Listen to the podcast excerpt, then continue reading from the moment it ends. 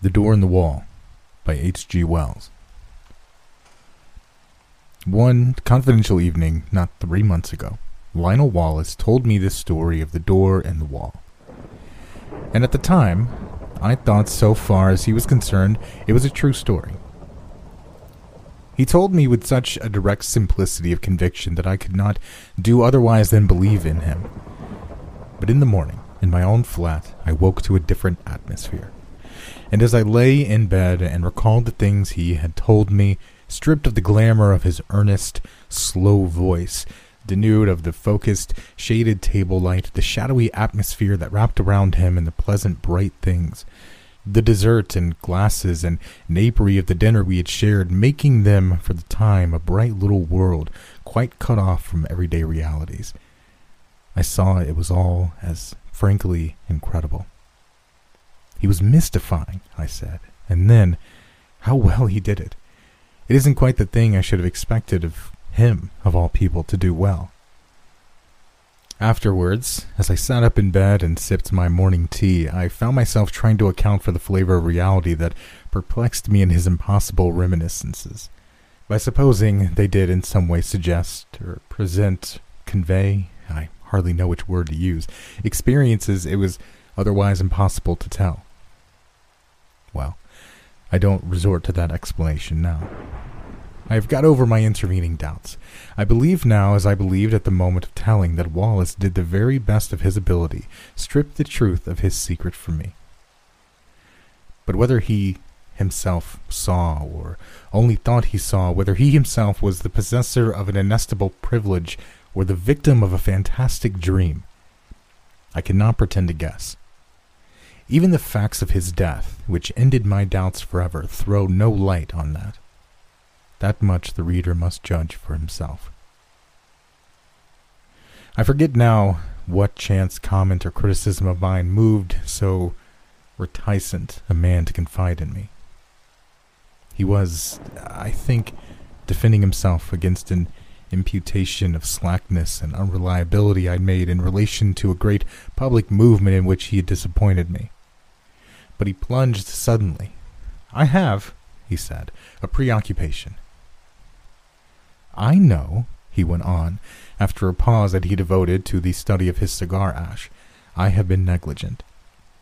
The fact is, it isn't a case of ghosts or apparitions, but it's an odd thing to tell of, Redmond. I'm haunted. I'm haunted by something that rather takes the light out of things, that fills me with longings. He paused, checked by that English shyness that so often overcomes us when we would speak of moving or grave or beautiful things. You were at St. Athelstan's all through, he said, and for a moment that seemed to me quite irrelevant. Well, and he paused. Then, very haltingly at first, but afterwards more easily, he began to tell of the thing that was hidden in his life. The haunted memory of a beauty and happiness that filled his heart with insatiable longings that made all the interests and spectacle of worldly life seem dull and tedious and vain to him. Now that I have the clue to it, the thing seems written visibly in his face. I have a photograph in which that took of detachment has been caught and intensified. It reminds me of what a woman once said of him, a woman who had loved him greatly. Suddenly, she said, the interest goes out of him. He forgets you. He doesn't care a rap for you, under his very nose. Yet the interest was not always out of him, and when he was holding his attention to a thing, Wallace could contrive to be an extremely successful man. His career, indeed, is set with success. He left me behind him long ago. He soared up over my head and cut a figure in the world that I couldn't cut. Anyhow, he was still a year short of forty, and they say now that he would have been in office and very probably in the new cabinet if he had lived. At school, he always beat me without effort, as it were, by nature. We were at school together at St. Athelstan's College in West Kensington for almost all of our school time. He came into the school as my co equal, but he left far above me in a blaze of scholarships and brilliant performance. Yet I think I made a fair average running, and it was at school I heard first of the door in the wall, that I was to hear of a second time only a month before his death. To him, at least, the door in the wall was a real door leading through a real wall to immortal realities. Of that I am now quite assured. And it came into his life early, when he was a little fellow between five and six. I remember how, as he sat making his confession to me with a slow gravity, he reasoned and reckoned the date of it. There was, he said, a crimson Virginia creeper in it. All one bright uniform crimson and a clear amber sunshine against a white wall. That came into the impression somehow, though I don't clearly remember how, and, and there were horse chestnut leaves upon the clean pavement outside the green door. They were blotched yellow and green, you know, not brown or dirty, so that they must have been new fallen. I take it that means October. I took out for horse chestnut leaves every year, and I ought to know. If I'm right in that, I was about five years and four months old. He was, he said, rather a precocious little boy. He learned to talk at an abnormally early age, and he was so sane and old fashioned, as people say, that he was permitted an amount of initiative that most children scarcely attain by seven or eight. His mother died when he was born, and he was under the less vigilant and authoritative care of a nursery governess. His father was a stern, preoccupied lawyer who gave him little attention and expected great things of him.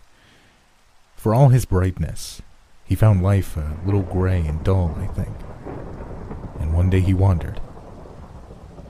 He could not recall the particular neglect that enabled him to get away, nor the course he took among the West Kensington roads. All that had faded among the incurable blurs of memory.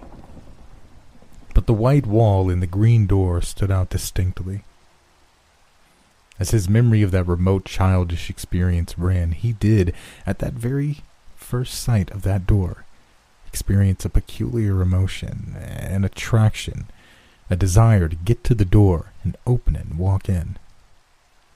And at the same time, he had the clearest conviction that either it was unwise or it was wrong of him, he could not tell which, to yield to this attraction. He insisted upon it as a curious thing that he knew from the very beginning, unless memory has played him the queerest trick that the door was unfastened and that he could go in as he chose. I seemed to see the figure of that little boy, drawn and repelled. And it was very clear in his mind, too, though why it should be so was never explained, that his father would be very angry if he went through that door. Wallace described all these moments of hesitation to me with the utmost particularity. He went right past the door, and then, with his hands in his pockets and making an infantile attempt to whistle, strolled right along beyond the end of the wall. There he recalls a number of mean, dirty shops, and particularly that of a plumber and decorator, with a dusty disorder of earthenware pipes, sheet lead ball taps, pattern books of wallpaper, and tins of enamel. He stood pretending to examine these things and coveting passionately, desiring the green door. Then, he said, he had a gust of emotion. He made a run for it, lest hesitation should grip him again. He went plump with outstretched hand through the green door and let it slam behind him. And so, in a trice, he came into the garden that has haunted all his life. It was very difficult for Wallace to give me his full sense of that garden to which he came. There was something in the very air of it that exhilarated, that gave one a sense of lightness and good happening and well being. There was something in the sight of it that made all its color clean and perfect and subtly luminous. In the instant of coming into it, one was exquisitely glad, as only in rare moments and when one is young and joyful one can be glad in this world and everything was beautiful there. Wallace mused before he went on telling me. You see, he said, with the doubtful inflection of a man who pauses at incredible things, there were two great panthers there. Yes, spotted panthers. And I was not afraid. There was a long, wide path with marble edged flower borders on either side, and these two huge, velvety beasts were playing with a ball. One looked up and came toward me, a little curious as it seemed. They came right up to me, rubbed its soft, round ear very gently against the small hand I held out, and purred. It was, I tell you, an enchanted garden. I know. And the size, oh, it stretched far and wide, this way and that. I believe there were hills far away. Heaven knows where West Kensington had suddenly gotten to. And somehow it was just like coming home.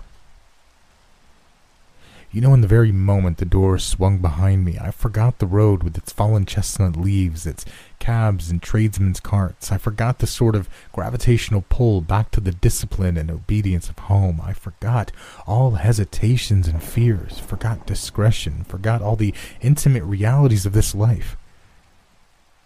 I became, in a moment, a very glad and wonder happy little boy in another world.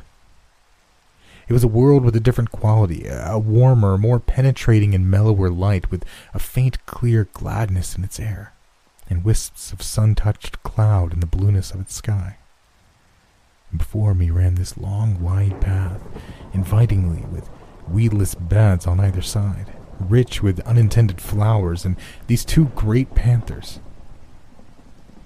I put my little hands fearlessly on their soft fur and caressed their round ears and the sensitive corners under their ears and played with them, and it was as though they welcomed me home. There was a keen sense of homecoming in my mind, and when presently a tall, fair girl appeared in the pathway and came to meet me, smiling, and said, Well? To me, and lifted me and kissed me and put me down and led me by the hand, there was no amazement, but only an impression of delightful rightness, of being reminded of happy things that had in some strange way been overlooked. There were broad steps, I remember, that came into view between spikes of delphinium, and up these we went to a great avenue between very old and shady dark trees. All down this avenue, you know, between the red chapped stems were marble seats of honor and statuary, and very tame and friendly white doves. And along this avenue my girlfriend led me, looking down, I recall the present lines, the finely modeled chin of her sweet, kind face, asking me questions in a soft, agreeable voice and telling me things, pleasant things I know, though what they were I was never able to recall. And presently a little capuchin monkey, very clean with a fur of ruddy brown and kindly hazel eyes, came down a tree to us and ran beside me, looking up at me and grinning and presently leapt to my shoulder. So we went on our way in great happiness. He paused. Go on, I said. I remember little things. We passed an old man musing among laurels, I remember, and a place gay with paroquets, and came through a broad shaded colonnade to a spacious, cool palace full of pleasant fountains, full of beautiful things, full of the quality and promise of a heart's desire. And there were many things and many people, some that still seemed to stand out clearly and some that are a little vague, but all these people were beautiful and kind. In some way, I don't know how, it was conveyed to me that they were all kind to me, glad to have me there, and filling me with gladness by their gestures, by the touch of their hands, by the welcome and love in their eyes. Yes, he mused for a while. Playmates I found there. That was very much to me because I was a lonely little boy. They played delightful games in a grass covered court where there was a sundial set about with flowers, and as one played, one loved. But it's odd, there's a gap in my memory. I don't remember the games we played, I never remembered. Afterwards, as a child, I spent hours trying, even with tears, to recall the form of that happiness. I wanted to play it all over again, in my nursery, by myself. No. All I remember is the happiness and the two dear playfellows who were most with me. Then presently came a somber, dark woman with a grave, pale face and dreamy eyes, a somber woman wearing a soft, long robe of pale purple, who carried a book and beckoned and took me aside with her into a gallery above the hall. Though my playmates were loth to have me go, and ceased their game and stood watching as I was carried away, Come back to us, they cried. Come back to us soon. I looked about her face, but she heeded them not at all. Her face was very gentle and grave. She took me to a seat in the gallery, and I stood behind her, ready to look at her book as she opened it up on her knee. The pages fell open. She pointed, and I looked, marveling, for in the living pages of that book I saw myself. It was a story about myself, and in it were all the things that had happened to me ever since I was born. It was wonderful to me, because the pages of that book were not pictures, you understand, but realities. Wallace paused gravely, looked at me doubtfully. Go on, I said. I understand. They were realities. Yes, they must have been. People moved and things came and went in them. My dear mother, whom I'd near forgotten, then my father, stern and upright, the servants, the nursery, and all the familiar things of home the front door and the busy streets with traffic to and fro. I looked and marveled and looked half doubtedly again into the woman's face and turned the pages over, skipping this and that to see more of this book and more. And so at last I came to myself hovering and hesitating outside the green door in the long white hall and felt again the conflict and fear. And next? I cried and would have turned on, but the cool hand of the grave woman delayed me.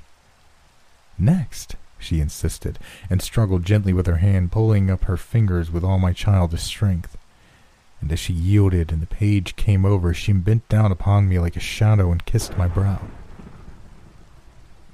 But the page did not show the enchanted garden, nor the panthers, nor the girl who led me by the hand, nor my playfellows who had been so loth to let me go. Showed a long gray street in West Kensington on that chill hour of afternoon before the lamps were lit, and I was there, and wretched little figure, weeping aloud for all that I could do to restrain myself. And I was weeping because I could not return to my dear playfellows who'd called after me. Come back to us. Come back to us soon. I was there. This was no page in a book, but a harsh reality. That enchanted place and the restraining hand of the grave mother whose knee I stood had gone. Whither have they gone? He halted again and remained for a time staring into the fire. Oh, the wretchedness of that return, he murmured. Well, I said after a minute or so. Poor little wretch I was, brought back to this gray world again as I realized the fullness of what had happened to me, I gave way to quite ungovernable grief, and the shame and humiliation of that public weeping in my disgraceful homecoming remained with me still. I see again the benevolent looking old gentleman in gold spectacles who stopped and spoke to me, prodding me at first with his umbrella. Poor little chap, he said. Are you lost then? And me and a London boy and five and more. And he must needs bring and a kindly young policeman to make a crowd of me, and so march me home. Sobbing, conspicuous and frightened, I came from the enchanted garden to the steps of my father's house. That is as well as I can remember my vision of that garden, that garden that still haunts me. Of course, I can convey nothing of that indescribable quality of translucent unreality, that difference from the common things of experience that hung about it all. But that, that is what happened. If it was a dream, I'm sure it was a daytime and altogether extraordinary dream. Naturally, there followed a terrible questioning by my aunt, my father, the nurse, the governess, everyone. I tried to tell them, and my father gave my first thrashing for telling lies. When afterwards I tried to tell my aunt, she punished me again for my wicked persistence. Then, as I said, everyone was forbidden to listen to me, to hear a word about it. Even my fairy tale books were taken away from me for a time because I was too imaginative. Eh? Yes, they did that. My father belonged to the old school, and my story was driven back upon myself. I whispered it into my pillow, my pillow that was often damp and salt to my whispering lips with childish tears, and I added always to my official and less fervent prayers this one heartfelt request. Please, God, may I dream of the garden. Take me back to the garden. Take me back to my garden. I dreamt often of this garden. I may have added to it, I may have changed it. I do not know. All this, you understand, is an attempt to reconstruct from fragmentary memories a very early experience. Between that and the other consecutive memories of my boyhood, there is a gulf. A time came when it seemed impossible I should ever speak of that wonder glimpse again. I asked an obvious question. No, he said. I don't remember that I ever attempted to find a way back to the garden in those early years. This seems odd to me now, but I think that very probably a closer watch was kept on my movements after this misadventure to prevent my going astray. No, it wasn't until you knew me that I tried for the garden again. And I believe there was a period, incredible as it seems now, when I forgot the garden altogether. When I was about eight or nine, it may have been. Do you remember me as a kid at St. Athelstan's? Rather. I didn't show any signs, did I, in those days of having a secret dream? He looked up with a sudden smile. Did you ever play Northwest Passage with me? No, of course you didn't. Come my way. It was the sort of game, he went on, that every imaginative child plays all day. The idea was the discovery of a Northwest Passage to school. The way to school was plain enough. The game consisted in finding some way that wasn't plain, starting off ten minutes early in some almost hopeless direction and working one's way around the unaccustomed streets to my goal. One day I got entangled among some rather low class streets on the other side of Campden Hill, and I began to think that for once the game would be against me and that I should get to school late. I tried rather desperately a street that seemed a cul-de-sac and found a passage at the end. I hurried through that with renewed hope. I shall do it yet, I said, and passed a row of frowsy little shops that were inexplicably familiar to me, and behold, there was my long white wall and the green door that led to the enchanted garden. The thing whacked upon me suddenly. And then, after all, that garden, that wonderful garden, wasn't a dream. He paused. I suppose my second experience with the green door marks the world of difference there is between the busy life of a schoolboy and the infinite leisure of a child. Anyhow, the second time I didn't for a moment think of going in straight away. You see, for one thing, my mind was full of the idea of getting to school on time, set on not breaking my record for punctuality. I must surely have felt some little desire at least to try the door. Yes, I must have felt that. But I seem to remember the attraction of the door mainly as another obstacle to my overmastering determination to get to school. I was immediately interested by the discovery I'd made, of course.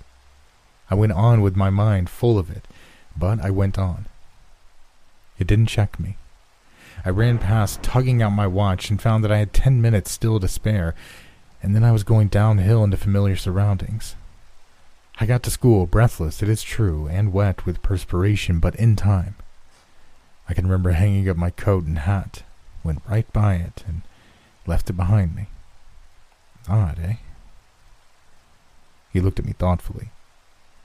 Of course, I didn't know then that it wouldn't always be there. Schoolboys have limited imaginations.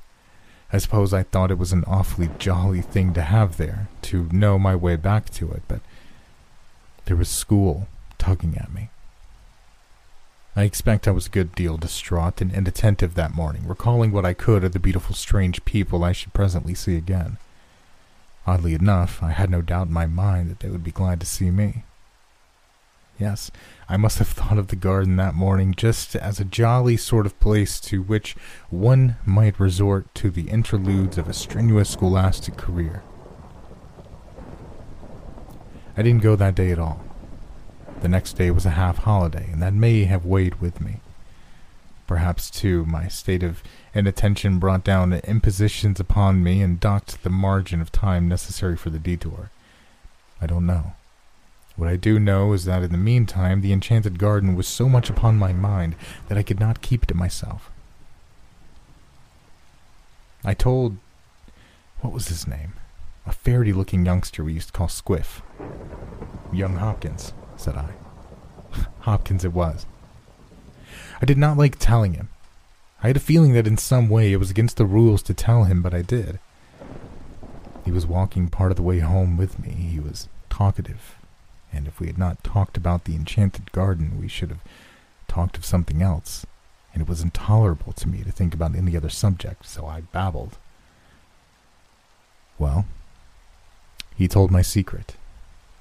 The next day in the play interval, I found myself surrounded by half a dozen bigger boys, half teasing and wholly curious to hear more of the enchanted garden. There was that big Fawcett, you remember him? And Carnaby, and Morley Reynolds. You weren't there by any chance. No, I think I should remembered if you were. A boy is a creature of odd feelings. I was, I really believe, in spite of my secret self disgust, a little flattered to have the attention of these big fellows. I remember particularly a moment of pleasure caused by the praise of Crawshaw. You remember Crawshaw Major, the son of Crawshaw the composer, who said it was the best lie he'd ever heard. But at the same time, there was a really painful undertow of shame at telling what I felt was indeed a sacred secret.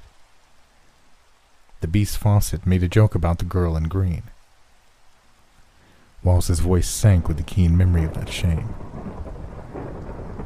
I pretended not to hear, he said. Well, then Carnaby suddenly called me a young liar and disputed with me when I said the thing was true. I said I knew where to find the green door, could lead them all there in ten minutes. Carnaby became outrageously virtuous and said I'd have to and bear out my words or suffer. Did you ever have Carnaby twist your arm? Then perhaps you'll understand how it went with me. I swore my story was true.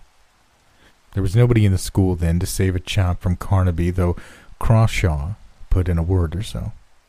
Carnaby had got his game.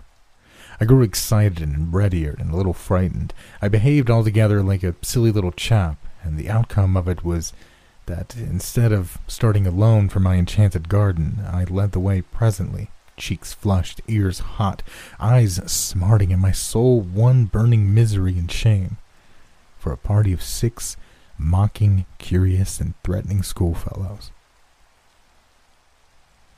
We never found the white wall and the green door. You mean. I mean, I couldn't find it. I would have found it if I could and afterward, when I could go alone, I couldn't find it. I never found it. I seem now to have been always looking for it through my schoolboy days, but I've never come up upon it again. Did the fellows make it disagreeable? Beastly. Carnaby held a council over me for wanton lying. I remember how I sneaked home and upstairs to hide the marks of my blubbering.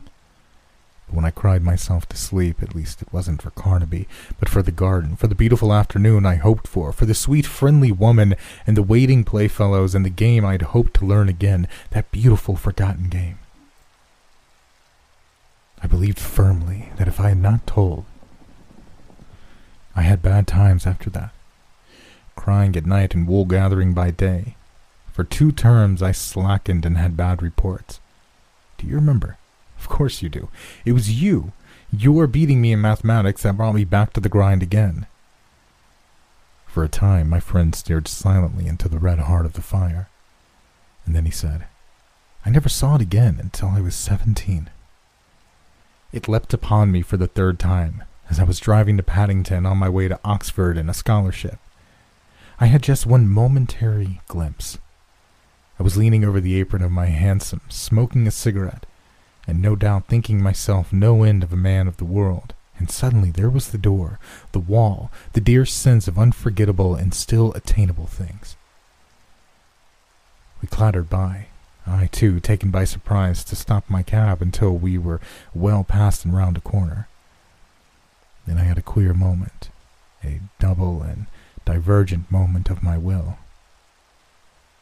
I tapped the little door in the roof of my cab and brought my arm down to pull out my watch. Yes, sir, said the cabman smartly. Uh, well, it's nothing, I cried. My mistake. We haven't much time. Go on. And he went on. I got my scholarship. And the night after I was told of that, I sat over my fire in my little upper room, my study, in my father's house, with his praise, his rare praise, and his sound counsels ringing in my ears, and I smoked my favorite pipe, the formidable bulldog of adolescence, and thought of that door in the long white wall. If I had stopped, I thought, I should have missed my scholarship. I should have missed Oxford, muddled all the fine career before me. I begin to see things better. I fell musing deeply, but I did not doubt then this career of mine was a thing that merited sacrifice. Those dear friends and that clear atmosphere seemed very sweet to me, very fine but remote. My grip was fixing now upon the world. I saw another door opening, the door of my career. He stared again into the fire. Its red lights picked out a stubborn strength in his face for just one flickering moment, and then it vanished again. Well, he said and sighed, I've served that career. I have done much work, much hard work, but I have dreamt of the enchanted garden a thousand dreams and seen its door, or at least glimpsed its door, four times since then. Yes, four times. For a while, this world was so bright and interesting, seemed so full of meaning and opportunity that the half effaced charm of the garden was, by comparison, gentle and remote. Who wants to pat panthers on their way to dinner with a pretty woman and distinguished men?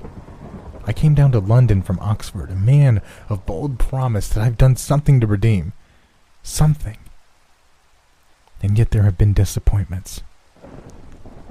Twice I have been in love. I will not dwell on that.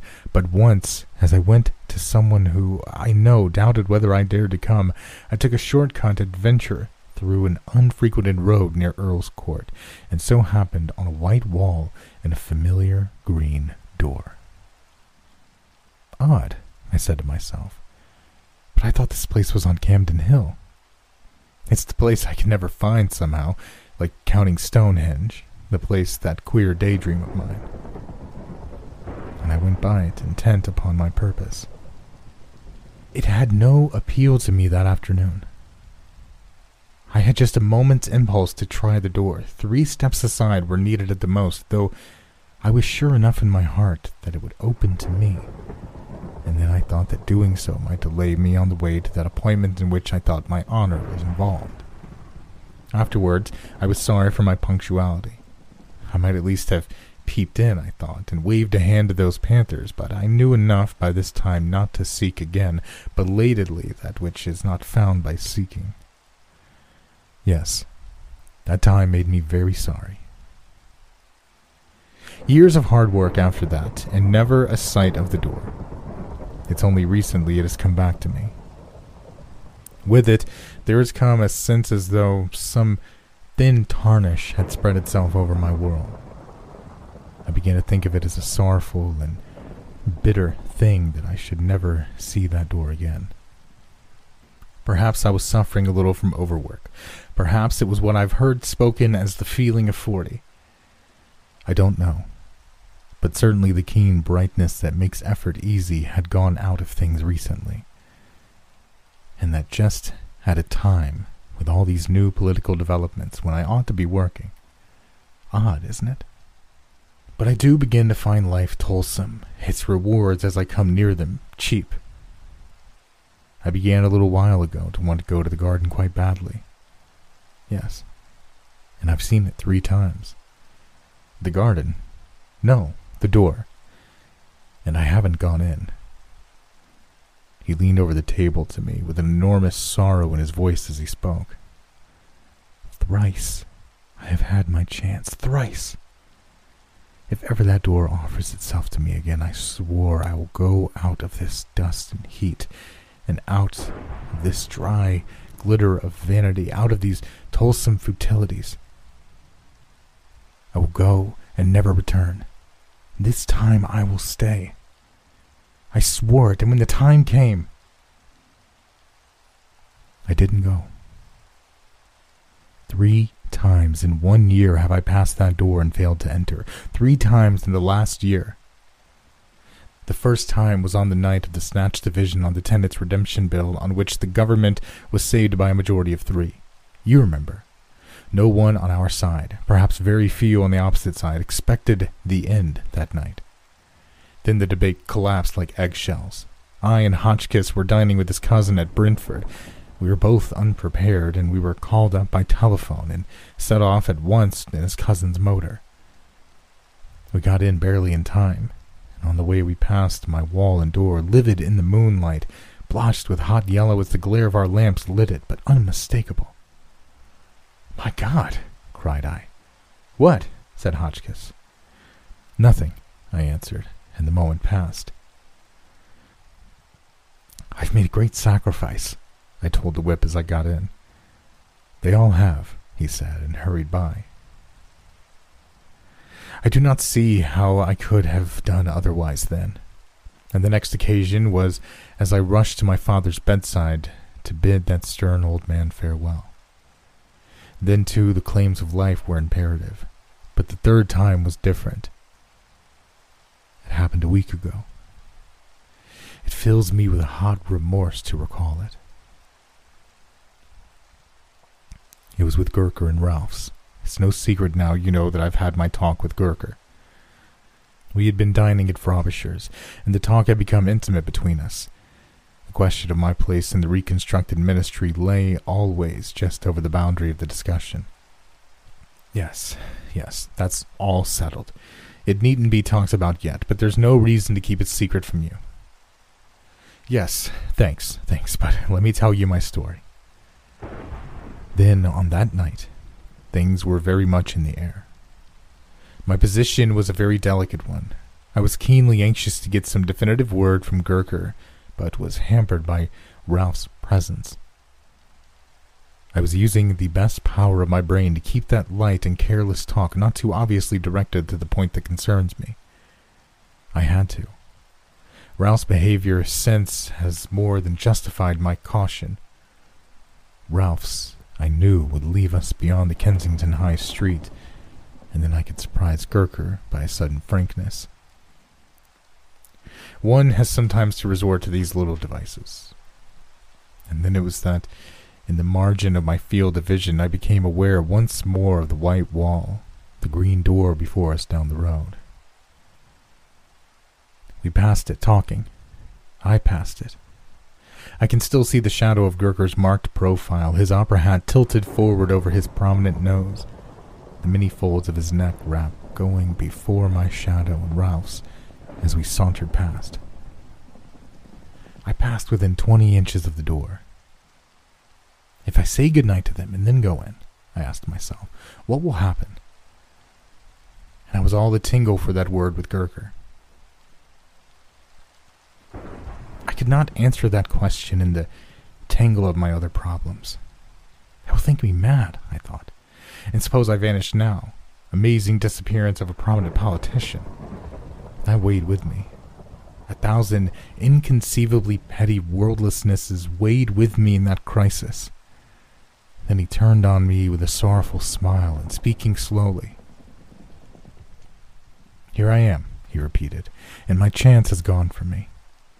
Three times in one year the door has been offered to me, the door that goes into peace, into delight, into a rare beauty beyond dreaming, a kindness no man on earth can know.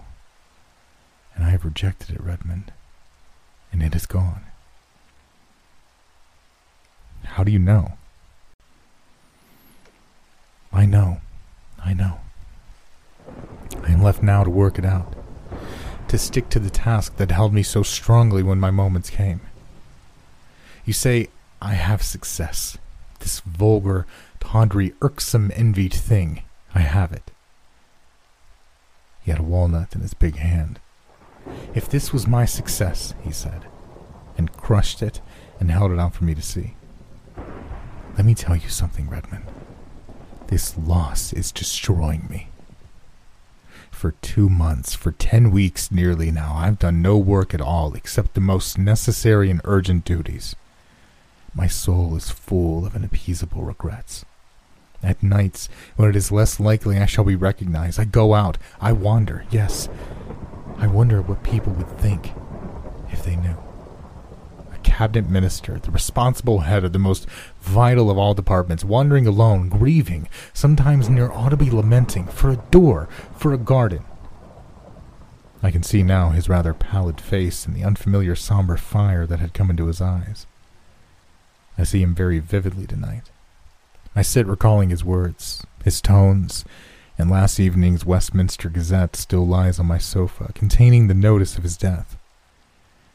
At lunch today, the club was busy with him and the strange riddle of his fate. They found his body very early yesterday morning in a deep excavation near East Kensington Station. It is one of the two shafts that have been made in connection with an extension of a railway southward. It is protected from the intrusion of the public by a hoarding upon the high road, in which a small doorway has been cut for the convenience of some of the workmen who live in that direction. The doorway was left unfastened through misunderstanding between two gangers, and through it he made his way. My mind is darkened with questions and riddles. It would seem he walked all the way from the house that night. He has frequently walked home during the past session, and so does I figure his dark form coming along the late and empty streets, wrapped up, intent. And then did the pale electric lights near the station cheat the rough planking into a semblance of white? Did that fatal, unfastened door awaken some memory? Was there, after all, ever any green door in the wall at all? I do not know. I have told this story as he told it to me. There are times when I believe that Wallace was no more than the victim of a coincidence between a rare but not unprecedented type of hallucination and a careless trap, but that indeed is not my profoundest belief. You may think me superstitious, if you will, and foolish, but indeed I am more than half convinced that he had, in truth, an abnormal gift, in a sense, something I know not what, that in the guise of wall and door offered him an outlet, a secret and peculiar passage of escape into another and altogether more beautiful world. At any rate, you will say it betrayed him in the end. But did it betray him? There you touch the inmost theory of these dreamers, these men of vision and the imagination. We see our world fair and common, the hoarding in the pit. By our daylight standard, he walked out of security into darkness, danger, and death. But did he see like that?